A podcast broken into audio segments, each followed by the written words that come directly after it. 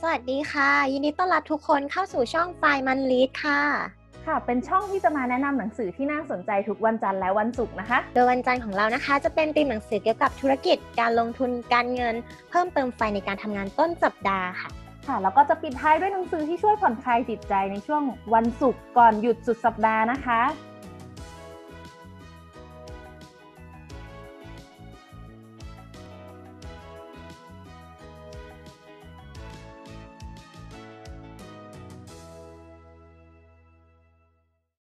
สวัสดีคุณผู้ฟังเข้าสู่เช้าวันจันทร์ค่ะ วันนี้นะคะก็คือเราจะมีหนังสือเล่มใหม่มาแนะนำให้คุณผู้ฟังฟังก่อนไปทำงานกันนะคะ ขอต้อนรับจุ๊บแจงค่ะ สวัสดีค่ะทุกคนตื่นกันหรือยังคะวันนี้จุ๊บมีเล่มไหนมาเติมไฟก่อนไปทำงานคะก็ในเดือนนี้นะคะ ยังคงเป็นธีมเกี่ยวกับการเงินสำหรับอ่า วันนี้ก็มีเล่มยอดฮิตเป็นเล่มแนะนำที่แบบทุกคนน่าจะเห็นในร้านหนังสือค่ะ ก็คือ The Psychology of Money นะคะ ชื่อภาษาไทยคือจิตวิทยาว่าด้วยการเงินค่ะ โอเค เล่มนี้นะคะก็ผู้เขียนชื่อว่ามอร์แกนเฮาเซนค่ะ แปลโดยคุณธนินรัศมีธรรมชาติ มีทั้งหมด 270 หน้าราคา 290 บาท เป็นหนังสือแนะนำที่ เห็นแล้วก็แบบโอ้น่าสนใจจังเลย แต่ก็เอ๊ะมันจะดีจริงๆไหมนะ มีคำโปรยข้างหลังที่น่าสนใจค่ะ เงินวงเล็บคำนาม พรอันประเสริฐและคำสาปแช่งอันขมขื่นต่อชีวิตความเป็นอยู่ของเราคุณพี่มีมีความเห็นว่าอย่างไรอะไรวะเหมือนกับอะไรนะ เป็นยันยัน เงินคืออะไรเนาะตามพจนานุกรมในเล่มข้างหลังปก คือต้องบอกว่า ชอบชอบคำพูดนี้คืออย่างเขาเองอะเขาก็เคยคิดเกี่ยวกับมาตลอดว่าตกลงเงินมันคืออะไรวะตลกดีเนาะเหมือนประมาณว่า ถ้าเราไม่มีเงินเราต้องหาเงินใช่ไหมไม่งั้นกินข้าวไม่ได้ ไม่มีใครอืมเออซื้อข้าวกินอะเออแต่ถ้าเรามีเงินมากเกินไปอย่างเงี้ยร้อยล้านพันล้านเราต้องมานั่งคิดว่า เอ๊ะเราจะเอาเงินไปที่ไหนอะหมายถึงว่าไม่มีเงินก็ต้องคิดวิธีหา มีเงินเราก็ต้องคิดจะเอาไปไว้ไหนจะไปใช้ทำอะไร หรือต้องไปลงทุนลงทุนในไหนเนาะ เออตกลงมันคือพรอันประเสริฐหรือมันเป็นคำสาปแช่งกันแน่เนาะโอเค ประมาณนี้แล้วหลังปกเพราะว่าเก๋ดี อะ ทีนี้จริง ๆ ต้องบอกว่า ตอนแรกที่หยิบหนังสือเล่มนี้มา ก็แบบ เอ๊ะ มันดีเปล่านะหรือว่าแบบมันอาจจะแบบไม่ได้มีอะไรน่าสนใจสำหรับเรา แต่ว่ามีบทหนึ่งที่เขาชอบมากเลยเขาตอนแรกเปิดปุ๊บ ก็แบบเลงแบบอ่านสารบัญทุกอันแล้วก็เจอบทหนึ่งเขียนว่า คุณจะเปลี่ยนไป แล้วก็เปิดไปอ่านบทนั้นก่อนเลยในเล่มฮะเออ ก็แบบรู้สึกว่ามันมันเป็นสิ่งที่ติดอยู่ในใจตัวเองอยู่เหมือนกันว่าแบบ เออเราก็รู้สึกว่าพอเราเติบโตขึ้น การเงินเรามันก็จะแบบมีหลายอย่างให้คิดมากขึ้น แล้วสุดท้ายวิธีของเรามันก็จะเปลี่ยนไปเรื่อยๆ หรือเปล่านะ มันเป็นสิ่งที่แบบติดอยู่ในใจตลอด จนกระทั่งมาเจอบทนี้แล้วเราก็เข้าไปอ่านว่า เออ คิดตรงใจเหมือนเราเลยว่า ก็เดี๋ยวคุณก็จะต้องเปลี่ยนไปในเล่มมันก็จะบอกว่าเอง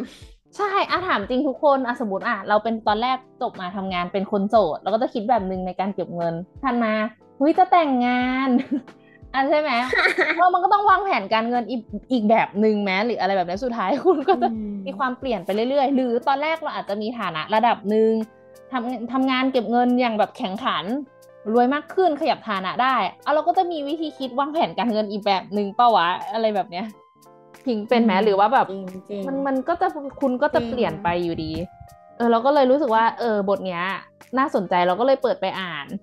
แล้วเขาก็จะพูดถึงเรื่องนึงอะว่าแบบการเงินเนี่ยเราควรจะมีแผนแบบหลีกเลี่ยงแผนแบบสุดโต่ง คือในเล่มในบทที่เราอ่านบทเนี้ยที่เรารู้สึกว่าเออก็ประทับใจก็คือเขาบอกว่า คนเราอะ มันจะแบบการวางแผนการเงินระยะยาวนั้นนะ มันจะเปลี่ยนแปลงไปตามการเวลาอยู่ดี แล้วเขาก็บอกว่าเนี่ยเหมือนแบบให้นึกถึงหนุ่มสาวอยู่สองประเภท อะ ประเภทแรกอาจจะแบบมีรายได้จำนวนน้อย แล้วเขาก็มีความสุขดีอยู่กับมัน แล้วก็อยู่แบบเงินน้อย อะ แต่ถามว่า โอเค แล้วเขาจะแบบอยู่กับมันไปได้นานแค่ไหน แล้วเขาไม่วางแผนเกษียณมันจะโอเคเหรอ ในขณะที่อีกกลุ่มหนึ่งที่แบบ อือหืออยากเกษียณเร็วมาก อยากแบบเก็บเงินแบบเคร่งครัดมากเลย ไม่ค่อยมีเวลาไปทำอย่างอื่นแบบนี้ เขาก็บอกว่า เออ แล้ว เราไปแนะนำเขาอะมันก็ไม่ง่ายสำหรับสองกลุ่มนี้นะเขาชอบคำพูดในหนังสือเว้ยเขาบอกว่า มันไม่มีทางออกที่ง่ายเลยสำหรับปัญหานี้หากบอกเด็กชายห้าขวบว่าเขาควรจะเป็นทนายความแทนที่จะขับรถแทรกเตอร์ ทุกเซลล์ในร่างกายเขาคงจะไม่เห็นด้วยขึ้นมาทันที ตลกตรงคำพูดมันเหมือนเด็กอะเพิ่งเพิ่งเกิดเหมือนเขาก็คงมีความเห็นที่เขาอยากจะดำเนินชีวิตแบบนี้แต่ถ้าหากเราไปแนะนำเขาว่าควรจะทำแบบนี้นะ ทุกเซลล์ในร่างกายของเขาก็คงจะไม่เห็นด้วยขึ้นมาในทันทีอะชอบคำเนี้ยทุกเซลล์ในร่างกายปฏิเสธเสียงแข็งไม่รู้จักไงเออแต่จริง ๆ พอแบบเขาที่มีอายุมากประมาณนึงใช้ชีวิตมาประมาณนึงเขาบอกว่า แต่สองแต่สิ่งที่คุณจะต้องแบบ คำนึงอยู่ในใจเสมอเวลาตัดสินใจทำอะไรในระยะยาวในการเก็บเงินนะอย่างในเรื่องเป็นเรื่องการเงินเนาะยังไงก็ควรจะหลีกเลี่ยงแผนที่สุดโต่งเพราะว่าถ้าคุณมีความสุขกับรายได้ที่ต่ำมากเกินไปอะ วันนึงคุณอาจจะเสียใจก็ได้เมื่อมองกลับมา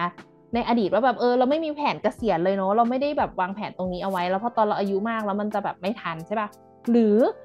คนที่แบบสุดโต่งว่าแบบรีบเกษียณมากเลยอาจจะมองย้อนกลับไปว่าแบบเออตอนนั้นเราไม่มีเวลาไปทำอย่างอื่น หรือว่าใช้ชีวิตอย่างอื่นมากเลยเนาะมันก็แบบไม่ทันแล้ว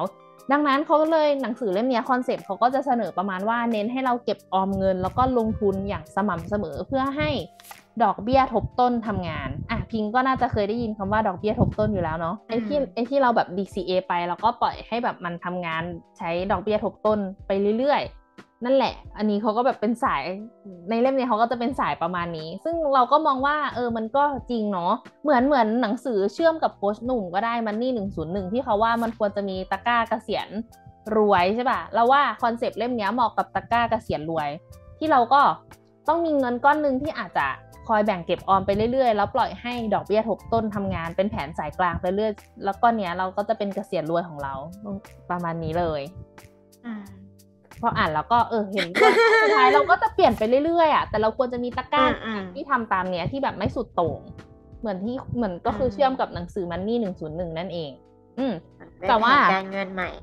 ใช่เออ ก็คือเป็นแผนการเงินหนึ่งที่แบบปล่อยให้มันทำงานไปเรื่อยๆ โดยที่เราแบบไม่ตึงไม่หย่อนเกินไปในการเก็บตะกร้าเนี้ย ทีนี้ที่เหลือเราอยากจะแบบเอาไปซิ่งไปทำอะไรก็ไปทำเหมือนที่โค้ชหนุ่มแนะนำก็ได้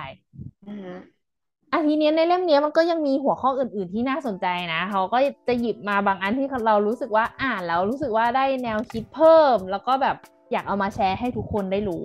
ในช่วงบทต้นๆอะพิง พิงว่า คนซื้อหวยเป็นคนแบบไหนพิงซื้อหวยไหมอยากรวยเขาก็ซื้อบางครั้งเหมือนกันนะแบบแต่ก็ไม่ได้เป็นคนซื้อบ่อยรู้สึกว่าเป็นคนไม่มีดวงหรือเปล่า แต่ว่าก็แบบแต่ก็มีบางครั้งที่อยากลองอะก็ซื้อเหมือนกันใช่ใช่เอาเราพิงคิดว่าคนเล่นเล่นหวยนี่แบบว่าเปล่าโอ้โห โอกาสที่จะได้หนึ่งในกี่เลขอะหนึ่งในล้านได้ไหมเป็นหกเลขอะไรสิบกำลังหกเหรอวะเออก็คือแบบโอกาสหลายเท่ามากที่จะได้เออใช่ไหมโอกาสน้อยมากจ้าที่จะได้รางวัลที่หนึ่งแต่ว่าในบทแรกของเล่มนี้เขาก็จะเล่าให้ฟังว่า มันชื่อบทนะ ไม่มีใครเป็นคนบ้า ก็คืออย่างแบบคนที่เน้นหวยหรืออะไรเงี้ย เราก็อย่าไปตัดสินเขาเรามาลองฟังคำอธิบายในบทนี้ก่อนอะก็ต้องบอกว่าทุกคนเนาะเกิดมาในช่วงเวลาที่ต่างกันนึงแบบอะแล้วก็เกิดมาในครอบครัวที่ต่างกันทุกคนล้วนถูกเลี้ยงดูมาไม่เหมือนกันเลยใช่ป่ะแล้วก็แต่ละคนที่มีรายได้แตกต่างกัน แล้วก็ แต่ละคนก็ให้คุณค่าในชีวิตไม่เหมือนกันอีกอะดังนั้นมันก็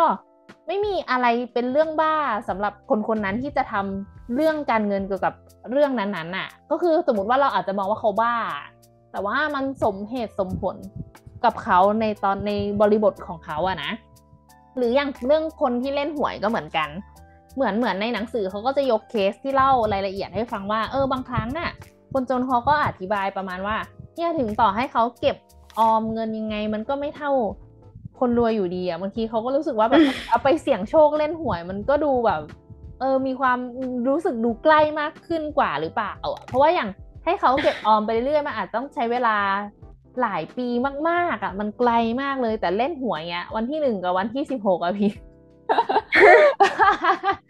ใกล้ๆความจริงว่ะทุกๆมันให้ลุ้นไงเออความรู้สึกตอนรู้อาจจะสนุก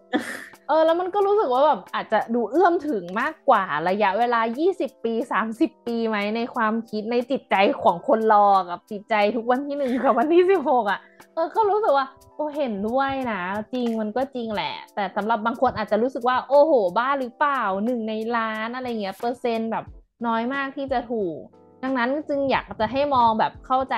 ทั้งสองฝ่ายว่าแบบเออมันก็ไม่ได้มีใครถูกใครผิด แต่ว่าบริบททั้งคู่มันต่างกัน แล้วในหนังสือก็ยังอธิบายเพิ่มเติมพิงเราก็ว่าเห็นด้วย เช่น คนที่เกิดมาในช่วงเงินเฟ้ออะเราหรือเปล่า เงินเฟ้อไหมเออมากเออทุกวันนี้สี่ก็ศูคืนอย์เหรอไม่รู้ซื้อข้าวกินยังไงจานหนึ่งเป็นร้อยแล้วจ้า กินข้าวกลางวันอก่ย่างอนเงี้ยสี่สิบเออสี่สิบก็ว่าแพงแล้วนะสมัยก่อนอะอะถูกถูกเหมือนแต่ก่อนเขายังจำได้เลยเขาซื้อโจ๊กกินอะ แม่จะแบบให้ซื้อยี่สิบาทเพราะยี่ห้ามันแพงแบบพิเศษอะไรอย่างเงี้ย ตอนนี้หรอเออโจ๊กเรายังทันสี่สิบใช่ เดี๋ยวนี้แบบหกสิบไข่อะไรเงี้ย โอ้ใส่ไข่ก็แบบโอ้ยเกินห้าสิบแล้ว ซื้อกาแฟกินอีกเท่าไหร่เป็นร้อยแล้วพี่ขาดกาแฟฟักเองได้ไหมวะเออใช่ไหมก็คือเงินเฟ้ออย่างเงี้ยอะอย่างสมมติอะพวกเราเกิดในช่วงเงินเฟ้อแน่นอนแหละ เราก็จะไม่ลงทุนในพันธบัตรหรอก พันธบัตรมันผลตอบแทนน้อยถึงเราจะรู้สึกว่ามันเซฟปลอดภัยกว่าไปลงทุนหุ้นคริปโตหรืออะไรพวกนี้ใช่ป่ะ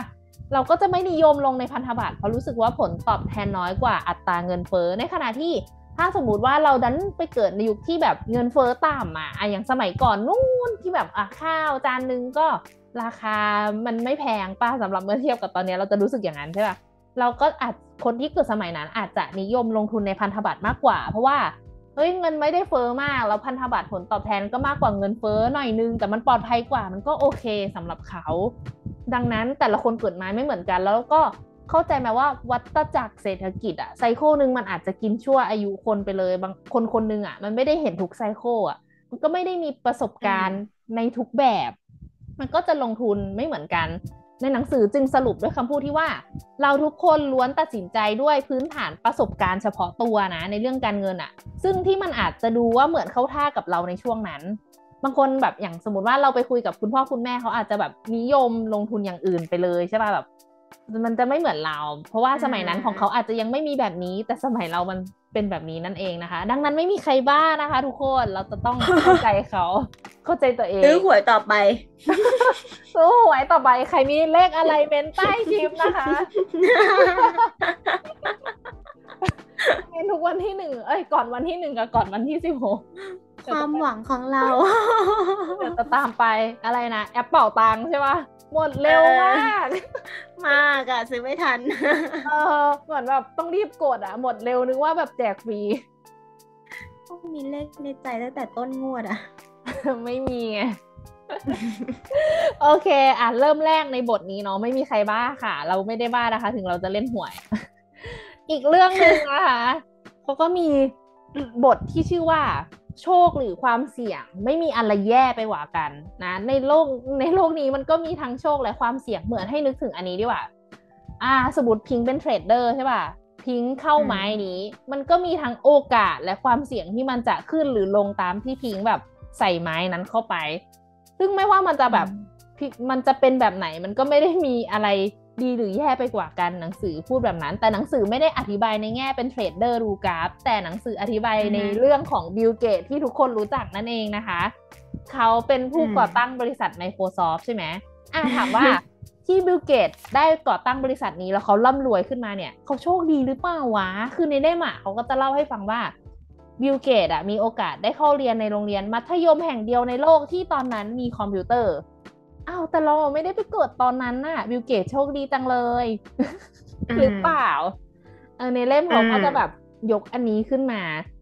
แม้แต่บิลเกตส์เองนะเขาก็เคยแบบให้สัมภาษณ์แล้วพูดออกมาด้วยซ้ำว่า เนี่ยถ้าหากเขาไม่ได้เรียนโรงเรียนที่ตอนนั้นมันมีแบบไม่มีคอมถ้าถ้ามันไม่มีคอมพิวเตอร์ที่โรงเรียนนั้นนะอาจจะไม่มีบริษัท Microsoft ขึ้นมาก็ได้ก็กลายเป็นแบบ เอ๊ะเขาโชคดีไหมนะ ที่ตอนนั้นเขามีโอกาสได้เรียนโรงเรียนที่มีคอมพิวเตอร์ แต่ก็ต้องยอมรับแหละนะว่าเขาก็ต้อง อาศัยการทำงานอย่างหนักและทุ่มเทเนาะถึงเกิดบริษัทนี้ขึ้นมา แต่จุดเริ่มต้นตรงนั้นอะไม่มีใครบอกได้ เออเขาแบบทำบุญมาดีหรือเปล่าอะไรแบบนี้อ่ามันก็เป็นแบบโชคดีของเขาไหมก็ต้องบอกว่ามันก็มีส่วน แต่ว่ามันก็ไม่ได้แบบนับได้เป็นหน่วยวัดที่แบบโชคดีหนึ่งโชคดีสองป่ะอืมแต่มันก็แบบมีหลายปัจจัยที่ส่งผลที่ทำให้เขาร่ำรวยขึ้นมาได้ ทำให้อืมอันเนี้ยพอเรื่องนี้ปุ๊บเขาก็เลยมาเชื่อมโยงอีกเรื่องหนึ่งนึกถึงอันนี้เหมือนกันพิงค์มันก็เป็นทั้งโชคและความเสี่ยงอะสมมุติว่าพิงค์รู้จักบิตคอยตั้งแต่ปีแรก ๆที่มันเกิดขึ้นมาเลยอะอือหือแล้วพิงค์อะถือมันไว้อะนึกถึงสมัยที่แบบมันมีข่าวว่าแบบหนึ่งหมื่นบิตคอยซื้อพิซซ่าได้หนึ่งถาดแล้วพิงอะอืมแบบไปขุดแล้วมีบิตคอยเก็บไว้ ซึ่งตอนนั้นทุกคนยังไม่รู้ว่า มันคืออะไรมันมันมันจะแบบมีมูลค่าในอนาคตแค่ไหน แล้วพิงถือไว้มาจนถึงทุกวันเนี้ยถ้าตอนเนี้ยพิงมีหนึ่งหมื่นบิตคอยพิงมีกี่บาทแล้วอืมจำไม่ได้ก็คือลาออกจากงาน ใช่ มันต้องมีคนแบบนั้นแหละ อ่า ทีนี้เราถามว่า ไอ้คนที่เก็บไว้ตั้งแต่ตอนนั้นอะ มันมันแบบ โชคดีของเขาหรือมันเป็นความเสี่ยงของเขาที่เขาอาจจะเอาเงินซื้อบิตคอยตอนนั้น แล้วมันอาจจะกลายเป็นศูนย์บาทในปัจจุบันนี้แล้วหรือไม่ก็แบบร่ำรวยมหาศาลตกลงมันเขาโชคดีหรือเป็นความเสี่ยงที่เขาอาจจะเหลือศูนย์บาทไหมนะอะมันก็ไม่รู้ใช่ป่ะมันแบบมันเป็นหน่วยเป็นอะไรที่นับไม่ได้ ดังนั้นก็คือจะบอกว่าเวลาเราศึกษา case study ของแบบบุคคลที่ร่ำรวยหลาย ๆ คนน่ะก็คือ ให้โฟกัสไปที่แบบภาพกว้างมากกว่า ที่จะแบบไปเลียนแบบคนคนนั้น มันบางอย่างเราเลียนแบบเขาไม่ได้ เราจะไปเกิดในอืมโรงเรียนที่มีคอมพิวเตอร์ที่แรกแห่งโลกเหมือนบิลเกตส์ก็คงไม่ได้เนาะหรือแบบตอนนั้นเราอาจจะแบบถือบิตคอยยาวมาจนถึงปีนี้ก็ไม่รู้ไม่ทันแล้วเรามาถือตอนนี้มันก็ไม่ได้ราคานั้นแล้วว่ามันเรียนแบบไม่ได้เนาะเราก็ควรที่จะแบบเน้นภาพกว้าง ตามที่บอกแหละหนังสือเขาเน้นให้เราแบบเก็บออมและปล่อยให้ดอกเบี้ยทบต้นทำงานไปอย่างชิวๆ แล้วก็ที่สำคัญอีกเรื่องหนึ่งนะ อย่างที่บอกว่าบางครั้งอะเรื่องเงินอะแบบ มันมันเป็นเรื่องที่แบบมันมีโชคและความเสี่ยงมันมีอะไรที่ไม่คาดฝันแล้วก็ไม่สามารถคำนึงได้เรียกว่าไงอะไม่สามารถคาดการณ์ได้ใช่ป่ะผิงเขาก็เลยบอกว่าอืมให้เรารู้จักวางแผนการเงินแบบในกรณีที่เผื่อมีความผิดพลาด มันจะทำให้การที่เราปล่อยให้ เออเราอะปล่อยให้ดอกเบี้ยทบต้นไปได้เนี่ย มันจะยืนระยะได้แล้วก็แบบปล่อยให้มันทำงานต่อไป เหมือน เผื่อเผื่อพื้นที่วางแผนในกรณีที่มันไม่เป็นแผนอะเหมือนถ้าพูดภาษาอืมเทรดเดอร์ใช่ป่ะมันก็เหมือนแบบมี money management ที่ดีใช่ไหมแบบ เราต้องมีเงินสดไว้ประมาณนึง แล้วก็มีประมาณนึงที่เราไปเล่นไม่ใช่แบบเทหมดใช่ป่ะเพราะว่าถ้าสมมติว่าพอร์ตแตกหรืออะไรเป็นศูนย์แล้วมันก็คือศูนย์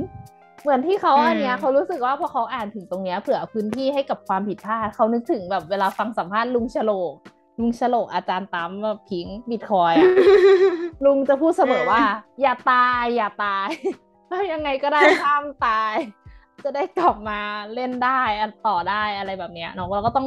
เผื่อพื้นที่ให้กับความผิดพลาดนั่นเองนะอะอืมเรารู้จักเคสของบิลเกตส์บุคคลที่ร่ำรวยที่สุดในโลกที่โด่งดังแล้วเนาะเรามีอีกเคสหนึ่งเหมือนกันพิงภารโรงโรนัลด์ รีดพิงรู้จักไหม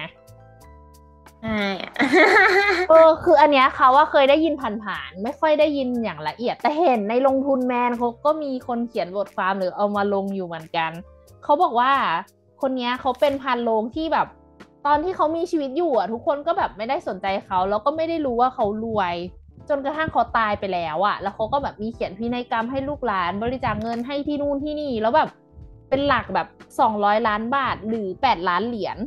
ก็คือแบบอืมรวยมาก แต่ว่าตอนเขามีชีวิตอยู่ไม่มีใครรู้ว่าเขารวย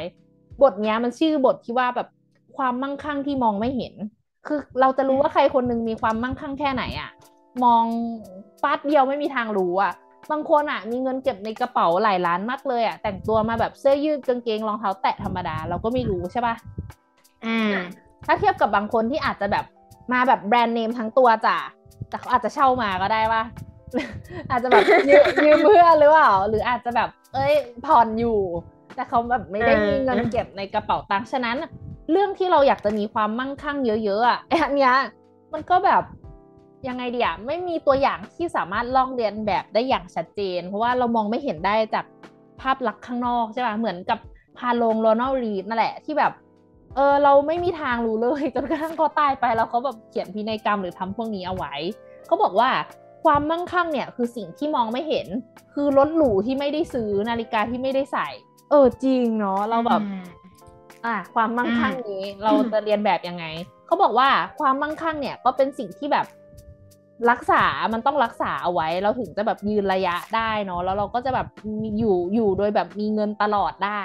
ความมั่งคั่งกับอืมการรักษาความมั่งคั่งอะ กับการหามันมา มันใช้ mindset ที่ไม่เหมือนกัน ในหนังสือเขาก็จะบอก อะอย่างการหาเงินใช่ป่ะเราจะหาเงินได้เราจะต้องคิดว่า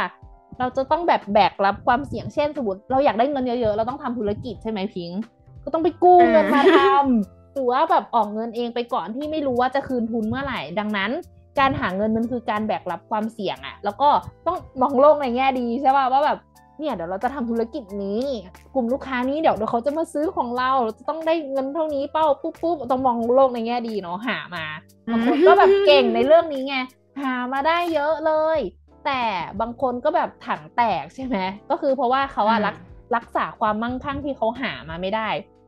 ในหนังสือก็บอกว่าทำไมเขาถึงหารักษาไว้ไม่ได้ เพราะว่า mindset ในการเก็บรักษาความมั่งคั่งมันแตกต่างกัน ก็คือเป็นการยอมรับความเสี่ยง ยอมว่ามันมีความเสี่ยงเกิดขึ้นตลอดเนาะในชีวิตเรามันอาจจะเกิดเหตุการณ์ไม่คาดฝันได้ แล้วก็จะมองโลกในแง่ร้ายตลอดเราต้องแบบมีเงินเก็บอยู่นะ เราจะแบบไม่ใช้ฟุ่มเฟือยนะ เราจะต้องแบ่งเก็บมันต้องมีเหลือตลอดก็คือกลายเป็นเหมือนคนมองโลกในแง่ร้ายใช่ไหมดังนั้นถ้าเราจะรักษาความมั่งคั่งได้ แล้วเราจะหาเงินได้เยอะๆทั้งสองอย่าง เราต้องแบ่งสติให้ดีๆใช่ปะไม่งั้นก็อาจจะแบบแบ่งเยอะก็แบ่งเงินเยอะใช่ไหมเราก็จะต้องแบบใช้วิธีคิดคนละแบบในการหากับการเก็บ บางคนอะ อาจจะรู้สึกอย่างนี้ไงที่แบบเฮ้ยเราอะหาเงินได้เยอะตจะตายหาเงินได้เยอะอะไรเงี้ยบางทีบางคนแบบทำธุรกิจได้เป็นล้านหลายล้าน แล้วเขาก็ใช้ไปแบบง่าย ๆ เพราะเขาคิดว่าเขาหาแบบนี้ได้ตลอด ซึ่งต้องบอกว่ายังไงเสียชีวิตนี้เนาะอะไรก็ไม่แน่นอน เขาอาจจะเกิดอะไรบางอย่างทำให้หาในแบบนี้อีกไม่ได้ก็ได้ ดังนั้น จะรักษาความมั่งคั่งได้ก็ต้องมองโลกในแง่ร้ายไว้อะเนาะเฮ้ยอาจจะเกิดอะไรขึ้นก็ได้เนาะเราอย่าไปใช้ฟุ่มเฟือยเลยดีกว่าดังนั้นเราก็จะต้องหยุดยั้งสติตัวเองให้ได้ ก็ไม่ใช่เรื่องไม่ใช่เรื่องง่ายเท่าไหร่ถ้าวันหนึ่งก็ไม่คิดเหมือนกันเนาะสมมติวันหนึ่งเราหาได้แบบเยอะมากๆเลยเราอาจจะใช้เยอะมากๆก็ได้ ก็ต้องมีสติสตางค์อะเนาะถ้าถามถามว่าทำไมทุกคนถึงอยากมีเงินเยอะๆอยากร่ำรวยอะพิงสำหรับพิง ยังไงดี มีความอยากได้อะไรสักอย่างปะอยากช้อปปิ้งค่ะ อ่าใช่ไหมเออเขาก็เหมือนกันอยากแบบอยากซื้ออะไรก็ซื้อด้วยใช่ไหมอยากแบบซื้ออะไรก็ซื้อได้เลย อะไรแบบนี้แบบอยากเลี้ยงใครอยากให้ตังใครก็ได้เลยเอาใส่เปหรือเปล่าอะสุดท้ายหนังสือเขาสรุปให้ฟังว่าอะเงินเนี่ย ถ้าคุณแบบมีเงินมากพอมันก็จะสามารถใช้ควบคุมเวลาของคุณได้เนาะก็มันก็จริงแหละเนาะสมมติว่า เราแบบมีเงินมากพอสมมติอะเรามีปันผลเท่ากับเงินเดือนทุกวันเนี้ย ที่เราหากันอยู่มันก็ดีแปลว่าอะเราก็ไม่ต้องทำงานแล้วดิพิงเออเราก็จะมีเวลาเป็นของตัวเองที่อยากจะเอาไปใช้ทำอะไรที่ไหนกับใครก็ได้ เขาบอกว่าเนี่ยเราถ้าเราใช้เงินเพื่อควบคุมเวลาของตัวเองเนี่ยก็คือถือว่าเป็นปันผลสูงสุดทางการเงินเลยแหละ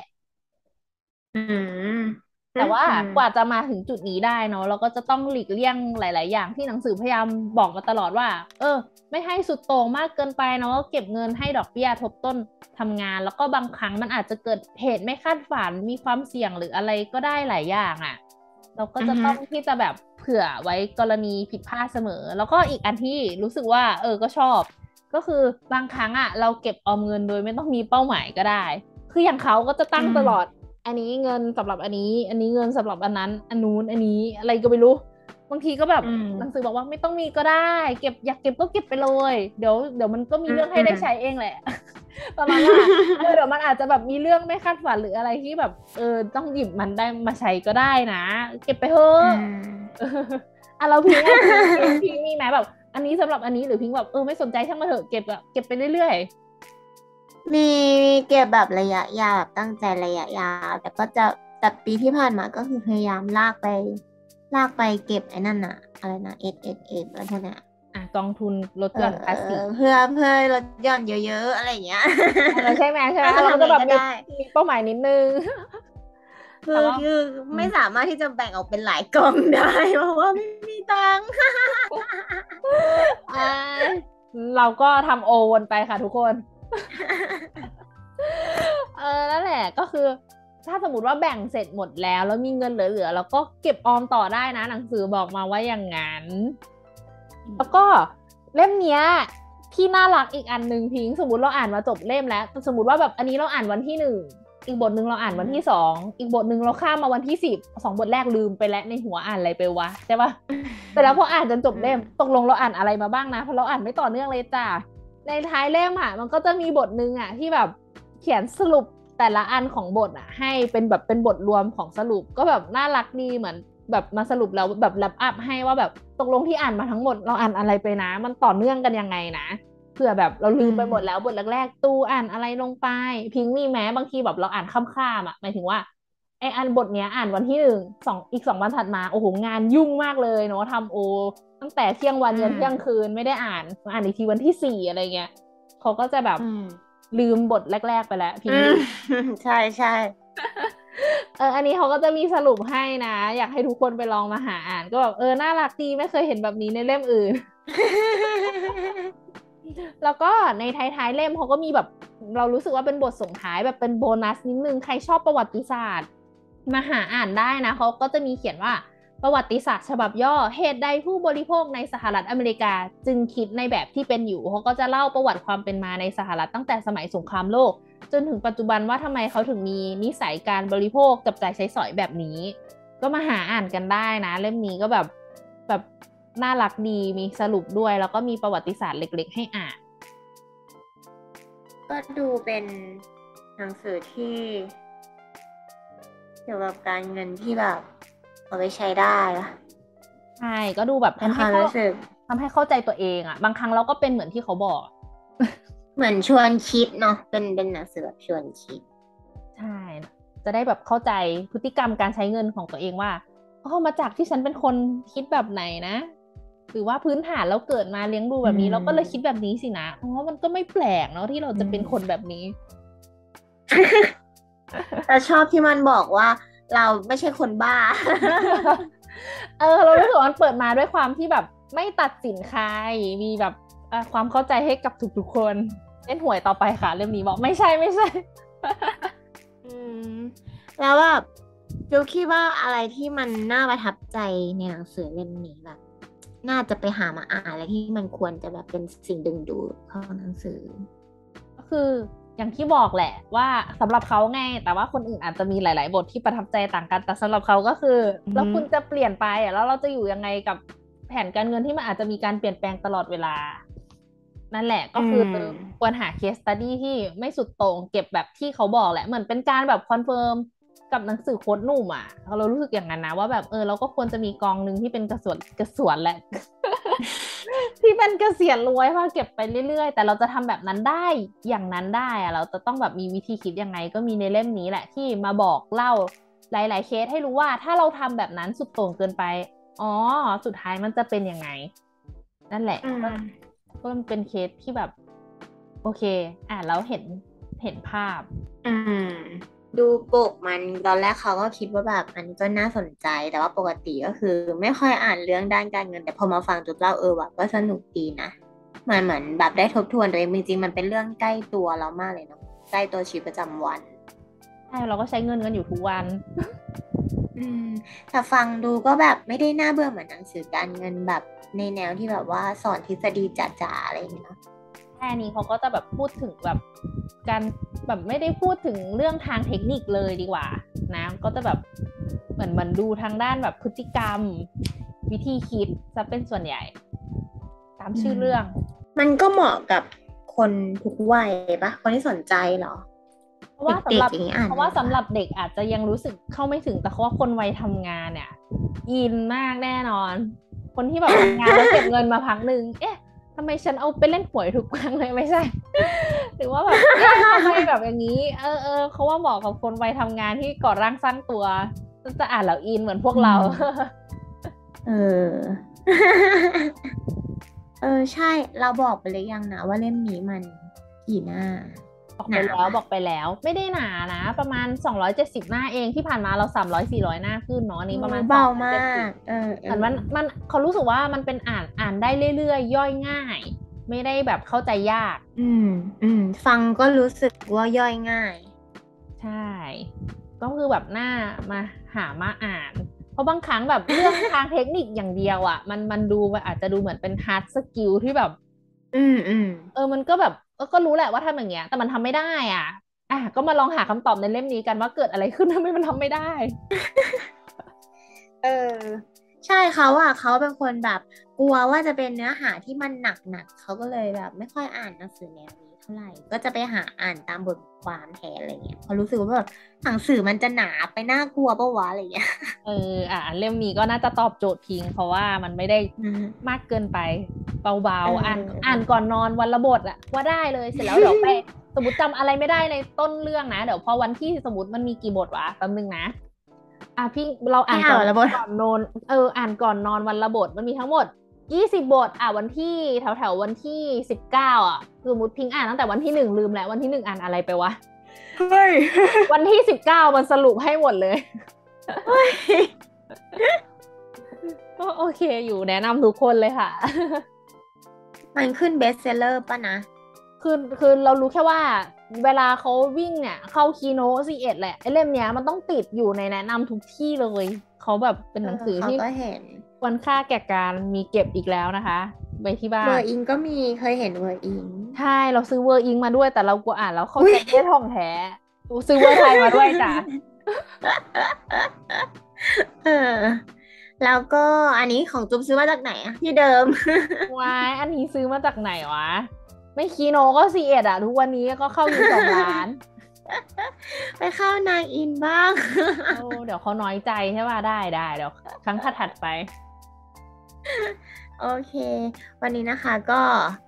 จุ๊บก็มีหนังสือเล่มอะไรนะ เล่มการเงินมาฝากนะคะ ก็เป็นหนังสือที่น่าสนใจ แล้วก็คิดว่ามันย่อยง่ายสำหรับสำหรับคนที่ไม่ค่อยได้อ่านการเงินเยอะเหมือนพีนะคะ แล้วก็หวังว่าแบบหนังสือเล่มนี้จะช่วยให้คุณผู้ฟังนะคะ อยากจะไปหามาอ่านต่อกันนะคะ เพราะว่ามันมีแค่ไม่กี่หน้าเอง แล้วก็อาจจะอ่านได้เรื่อยๆแบบ ไม่ทันเบื่อก็จบเลย นะคะ ก็คิดว่าจะช่วยเติมไฟในการทำงานให้กับคุณผู้ฟังได้นะคะ แล้วก็อาจจะเหมาะกับคนทำงานอย่างเราๆในการที่จะแบบปลุกไฟในการเก็บตังค์เออวางแผนเก็บตังค์หรือว่าวางแผนซื้อหวย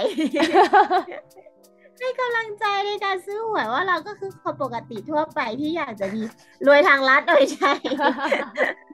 อยากรวยทุกวันที่หนึ่งและที่สิบหกค่ะเออแล้วก็เราก็คือจะจบคลิปด้วยการฝากคุณผู้ฟัง คอมเมนต์ถึงหนังสือ หรือว่าคอมเมนต์ถึงเลขเลขเด็ดบอกมาได้นะคะกันโอเคค่ะสำหรับวันนี้นะคะ พิงค์นะคะ แล้วก็จุ๊บแจงค่ะ ต้องไปทำงานแล้วค่ะ วันนี้ก็คือสวัสดีวันจันทร์อีกครั้งหนึงนะคะ แล้วเจอกันอีกทีวันศุกร์ค่ะสำหรับวันนี้ก็คือสวัสดีค่ะ บ๊ายบายค่ะ หากเพื่อนๆ ชอบหนังสือที่เราแนะนำนะคะ ฝากกดไลค์ กด Subscribe และกดกระดิ่งแจ้งเตือนได้เลยค่ะ นอกจากนี้ทุกคนยังสามารถติดตามพวกเราได้ที่ Twitter f i m a n r e a d และ Discord f i m a n r e a d มีลิงก์อยู่ที่ด้านล่างเลยนะคะ ขอบคุณที่ติดตามค่ะ